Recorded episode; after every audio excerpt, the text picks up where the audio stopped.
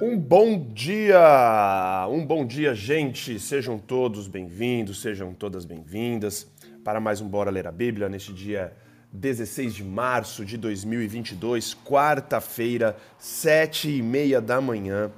Abram as Bíblias de vocês em Êxodo capítulo 12. 12, abram lá. Finalmente chegamos na Páscoa e agora vamos estudar a Páscoa, as, as regrinhas da Páscoa, o que Deus disse para ser feito ou não ser feito na Páscoa,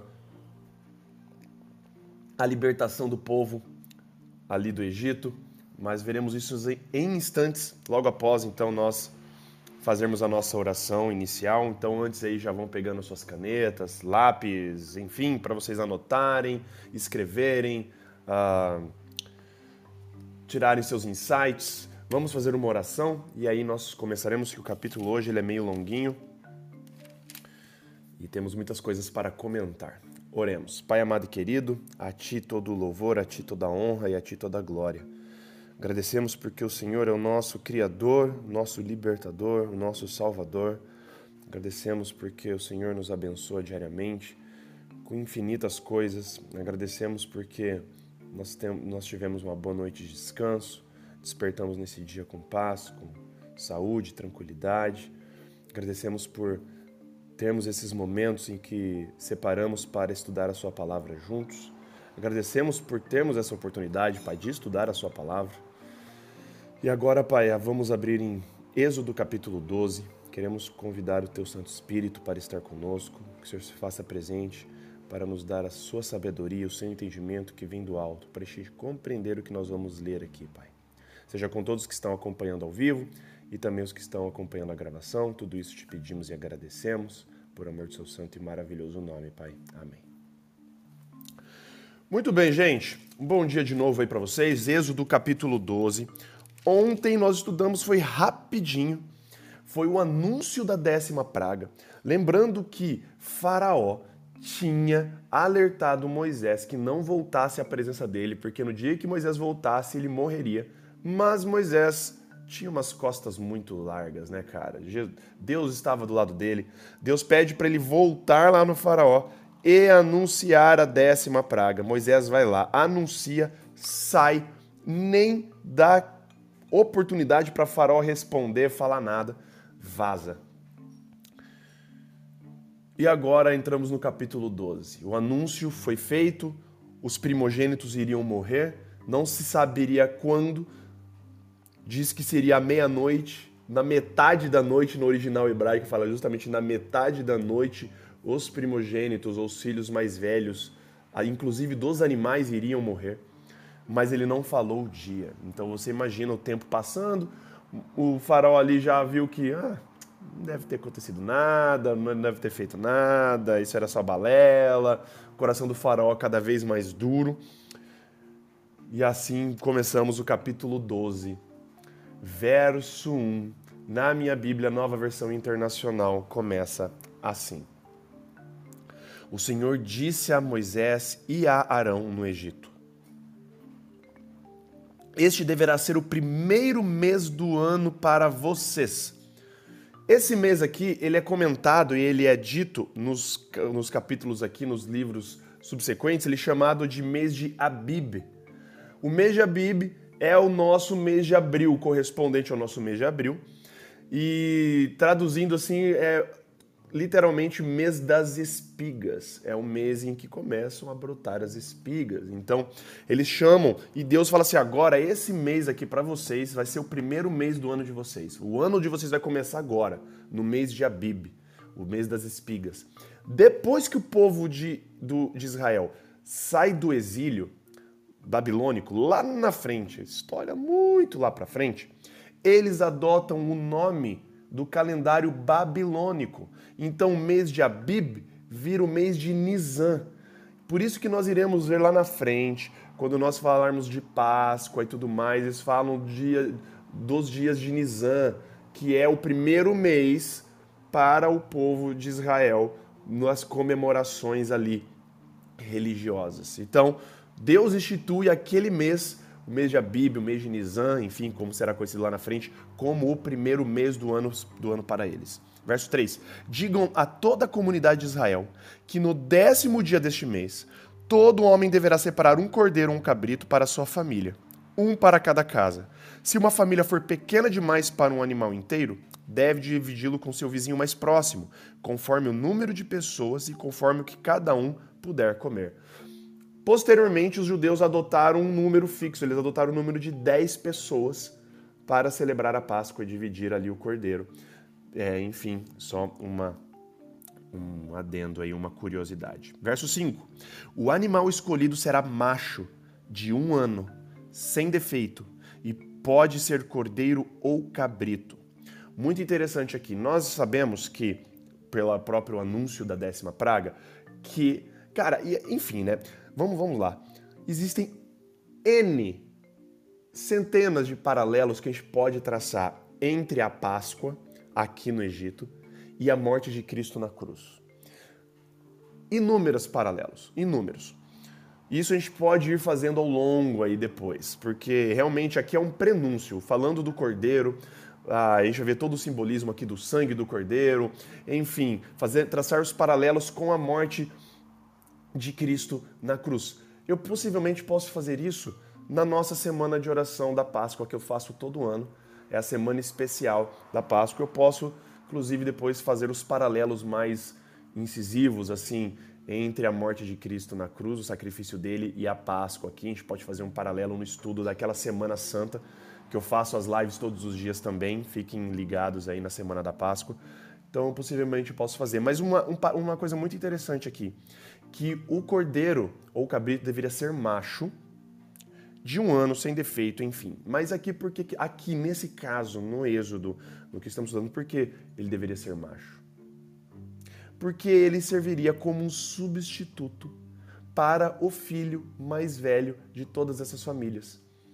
O cordeiro aqui, macho, deveria substituir o filho mais velho, o primogênito de todas as famílias aqui, que aconteceria a morte se ele não fosse sacrificado ali, o cordeiro e, a, e o sangue ali, na décima praga. O macho aqui, o cordeiro, já servindo como um substituto para os filhos mais velhos do povo de Israel. Muito louco, muito interessante isso. Verso 6: Guardem-no até o décimo quarto dia do mês, quando toda a comunidade de Israel irá sacrificá-lo ao pôr do sol. Passem então um pouco de sangue nas laterais e nas vigas superiores das portas, nas casas nas quais vocês comerão o animal. Naquela mesma noite comerão a carne assada no fogo, com ervas amargas e pão sem fermento. Não comam a carne crua, nem cozida em água, mas assada no fogo, cabeça, pernas e vísceras. Não deixem sobrar nada até pela manhã.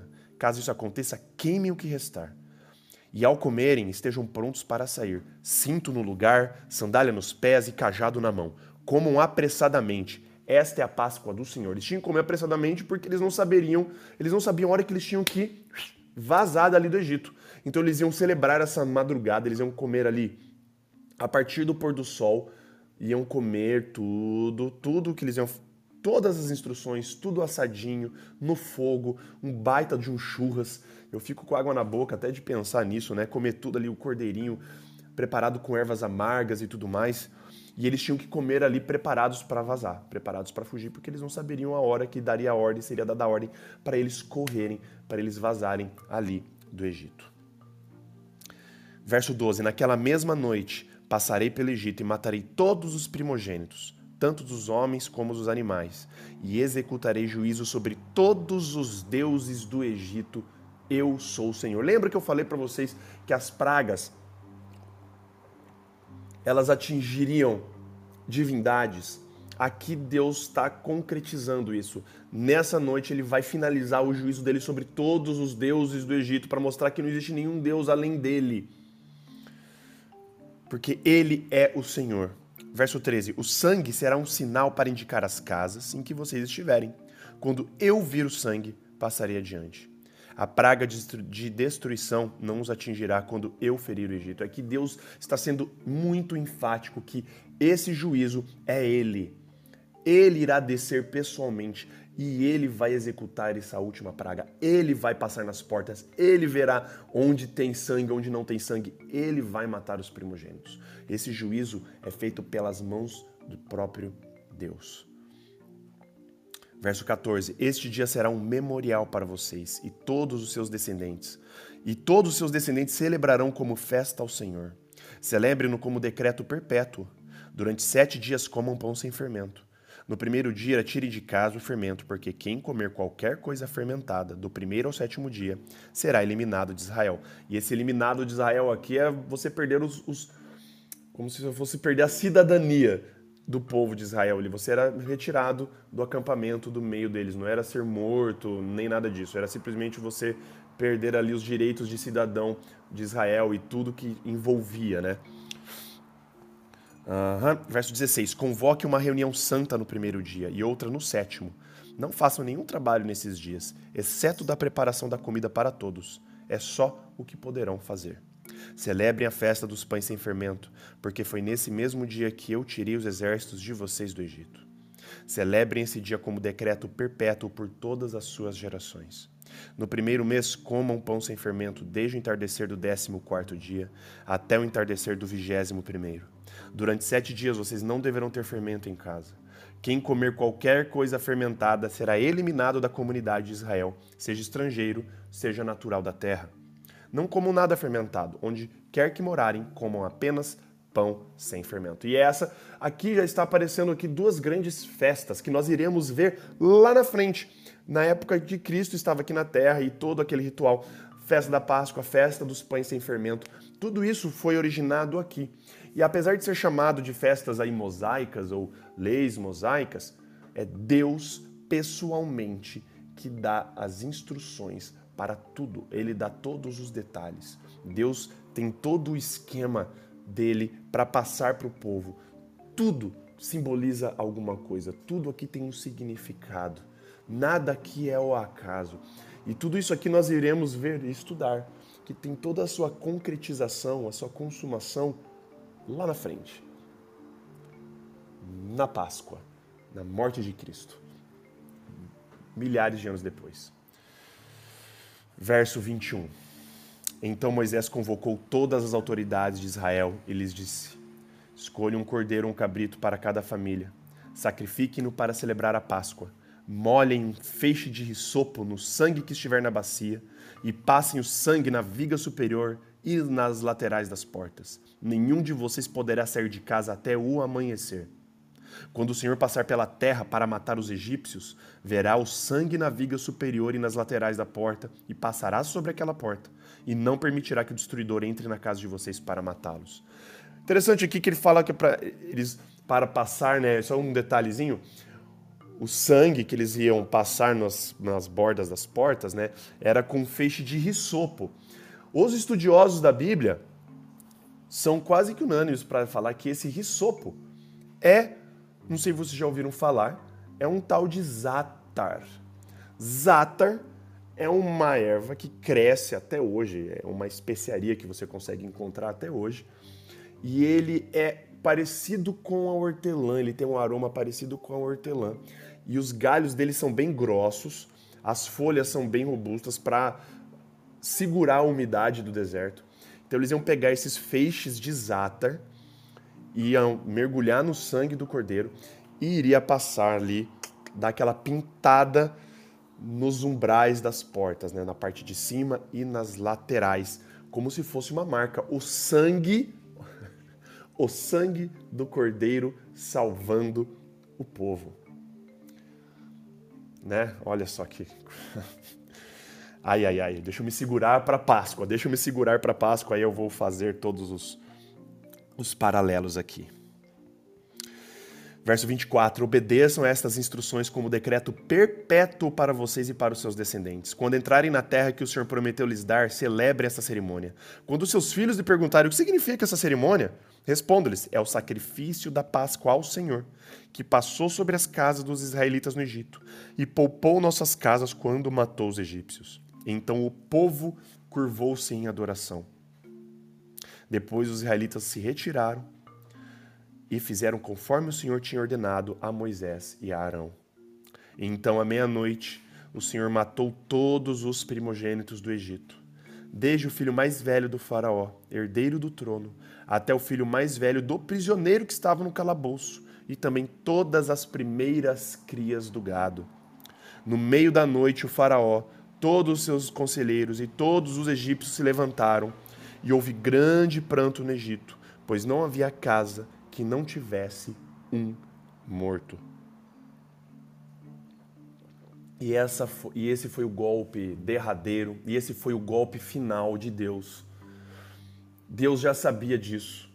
Deus já sabia desde o começo que Faraó não deixaria o povo ir. Deus sabia desde o começo que o Faraó teria que passar por diversas coisas para o coração dele finalmente deixar o orgulho de lado para deixar o povo ir. E aqui chegamos no ápice da, das dez pragas a morte dos, dos filhos mais velhos. Imagina, imagina o faraó ali passando os dias e não acontecendo nada e fala assim: "Ah, não deve não deve ter sido nada, foi uma ameaça vazia de Moisés e tal". E aí depois de alguns dias acontece o que aconteceu. Imagina a tristeza, imagina o desespero, imagina o clamor por toda a terra do Egito, imagina o pranto, o choro. Existem registros de que o luto dos egípcios era algo extremamente, eu já comentei isso anteriormente em Gênesis, que era extremamente alto, eles batiam no peito, choravam, gritavam em voz alta e se lamentavam. Então isso era um costume dos egípcios. Imagina isso durante por toda a terra, no meio da madruga, todo mundo gritando, chorando, batendo no peito, em luto pelos filhos mais velhos. Foi algo assim impactante, marcante e aí, verso 31, naquela mesma noite o faraó mandou chamar Moisés e Arão e lhes disse: Saiam imediatamente do meu povo, vocês israelitas. Vão prestar culto ao Senhor como vocês pediram. Levem os seus rebanhos como tinham dito. E abençoem a mim também. Olha só, cara, a que ponto agora? Agora o faraó completamente rendido. O faraó aqui, agora ele cede a todas as exigências que tinham sido feitas desde o primeiro, desde a primeira praga. Ah, se o faraó tivesse atendido desde a primeira praga. Tudo isso poderia ter sido evitado. O faraó teve que passar por tudo isso, inclusive perdeu o filho mais velho, o herdeiro do trono dele, para ele falar tudo. Vão, leve seus rebanhos, saiam todo mundo. E olha só, agora o símbolo máximo de que o faraó realmente estava derrotado, que o faraó tinha cedido, que o faraó tinha, sabe? Ele fala assim: abençoem a mim também. Ele pede uma bênção para Moisés e Arão. Nós não sabemos o que acontece. Nós não sabemos se o pedido foi atendido. Mas isso aqui é uma prova de que Faraó realmente agora estava aqui com todas as suas defesas baixas. Ele não estava mais importando com nada. Ele não estava mais pensando no trabalho de graça que ele teria dos escravos israelitas que iam trabalhar para ele sem receber nada. Ele já não estava pensando em lucro, ele já não estava pensando em mais nada. Ele só estava pensando assim: vaza daqui, povo, sai daqui logo. Verso 33: Os egípcios pressionavam o povo para que se apressassem em sair do país, dizendo: Todos nós morreremos. O próprio povo do Egito falando: Sai, sai logo. Então o povo tomou a massa de pão, ainda sem fermento, e a carregou nos ombros, nas, nas amassadeiras embrulhadas em suas roupas. Os israelitas obedeceram à ordem de Moisés e pediram aos egípcios objetos de prata e de ouro, bem como roupas o Senhor concedeu ao povo uma disposição favorável da parte dos egípcios, de modo que lhes dava o que pediam. Assim eles despojaram os egípcios. Imagina o povo saindo, oh, dá, um, dá a sua joia, dá a sua roupa aos egípcios. Tó, pega, vai, vaza, vai embora. Os israelitas foram de Ramsés até Sucote. Havia cerca de 600 mil homens a pé, além de mulheres e crianças.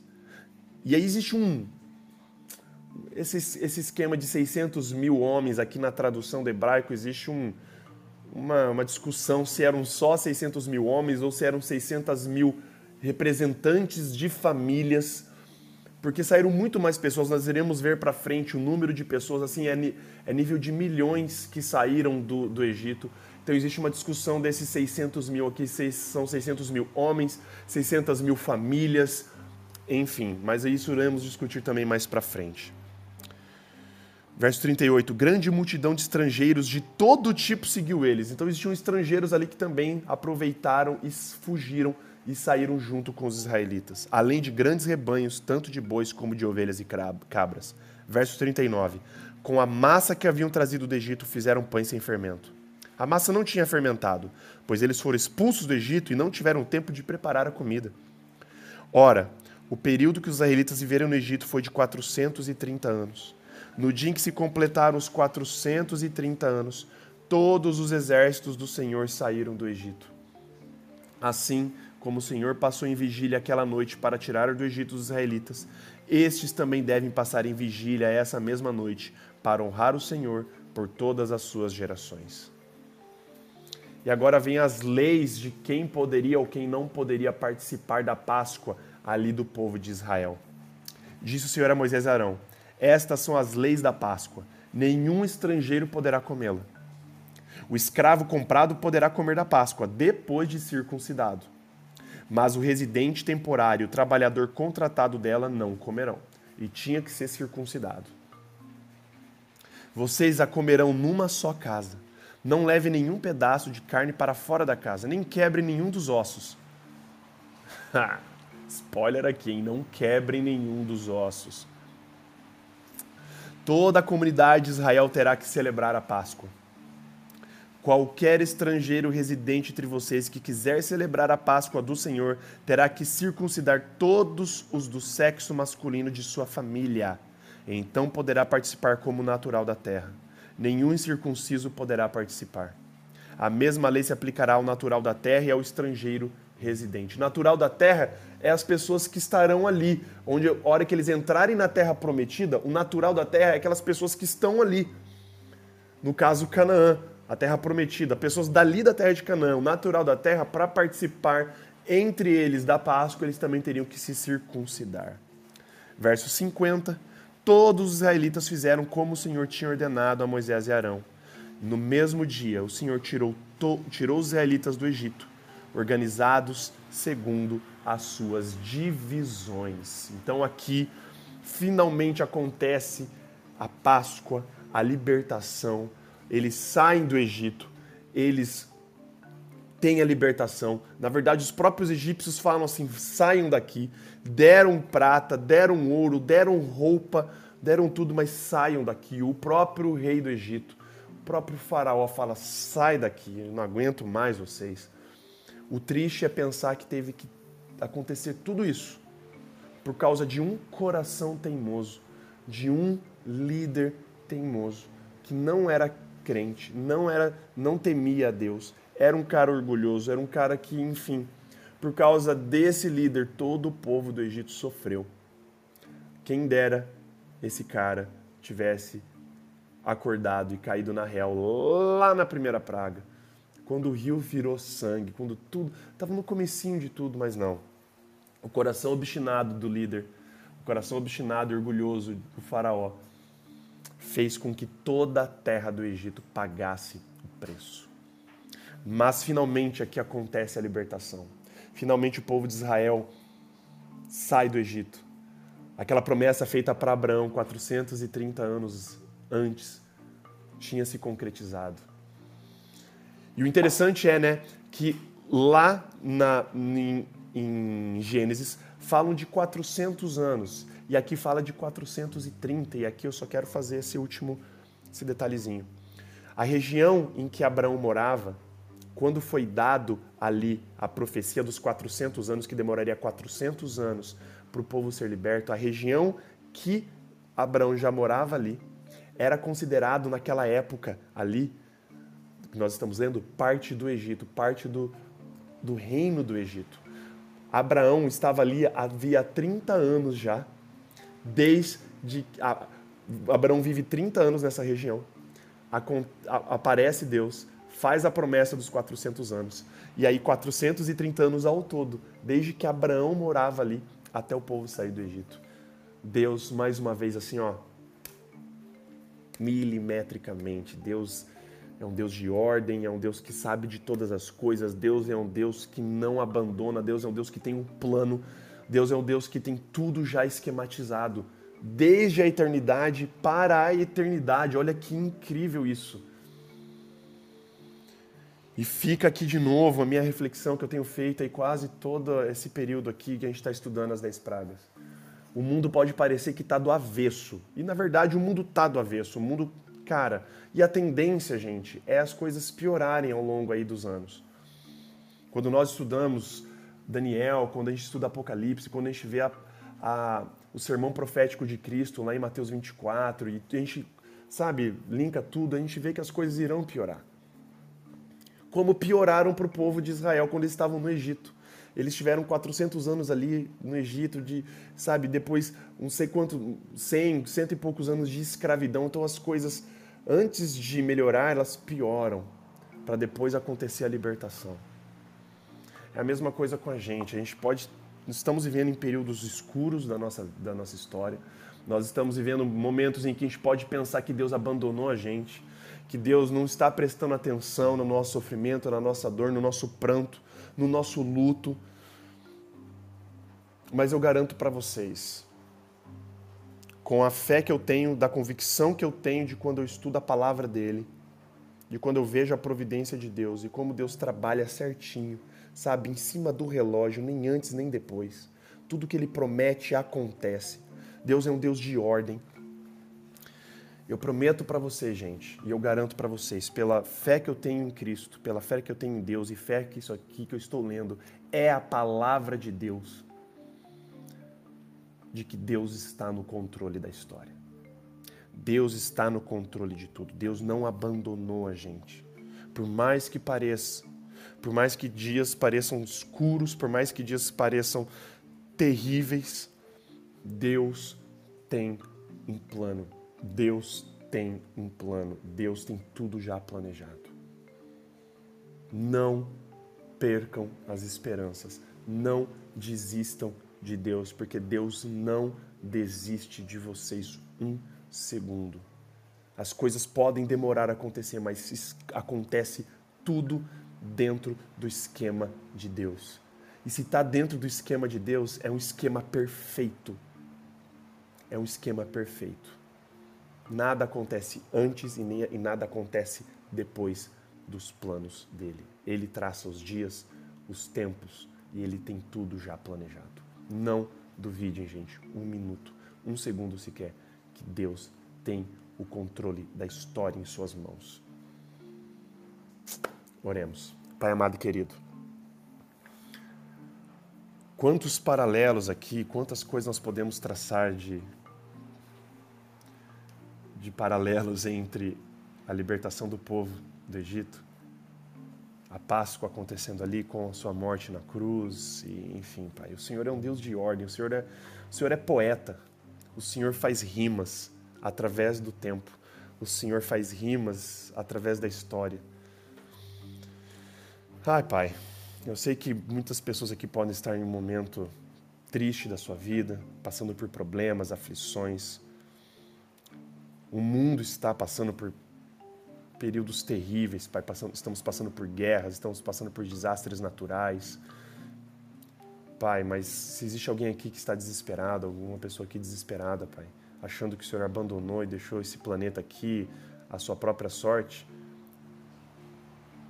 habite o coração dessa pessoa e dê a tranquilidade, não a tranquilidade, uma paz fake, uma paz que não existe, mas essa tranquilidade de saber que o Senhor está no controle de tudo, Pai.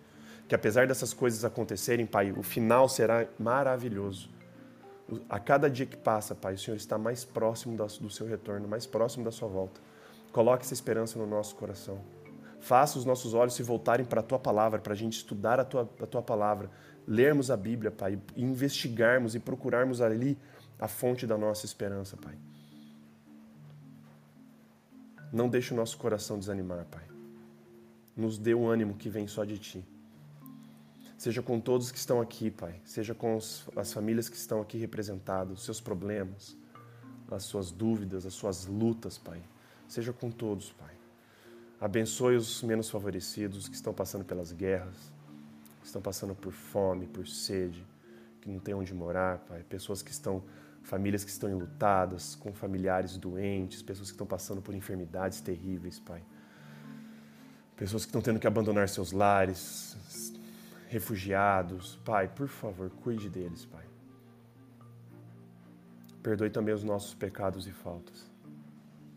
Perdoa o nosso coração, que às vezes é orgulhoso, igual o coração do Faraó, que resiste, que teima, que não quer entregar o controle da, da vida, Pai, para Ti. Perdoe esse, esse nosso coração, Pai, e transforme-o, Pai. Amoleça-o. E que a gente possa, Pai, cada dia mais refletir o Teu amor, refletir o Teu caráter, a Tua luz para esse mundo em trevas, Pai. Nos dê uma ótima quarta-feira, um ótimo dia com as Suas bênçãos e com a Sua proteção. Tudo isso te pedimos e agradecemos, por amor de Seu santo e maravilhoso nome, Pai. Amém. Valeu, gente. Queria agradecer mais uma vez a presença de todos vocês.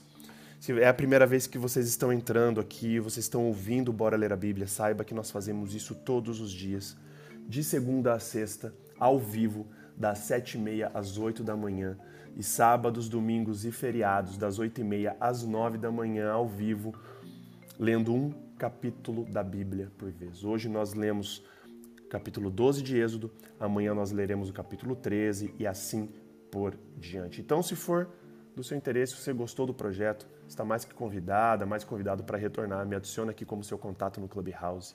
Ativa o sino de notificação do meu perfil para você ser avisado, notificado toda vez que eu abrir a sala. Mesma coisa aqui no Instagram. Nós fazemos as lives aqui todos os dias. Então me adiciona aqui como seu contato no Instagram. Ativa o sino de notificação do meu perfil para ser avisado, avisada toda vez que eu iniciar a live.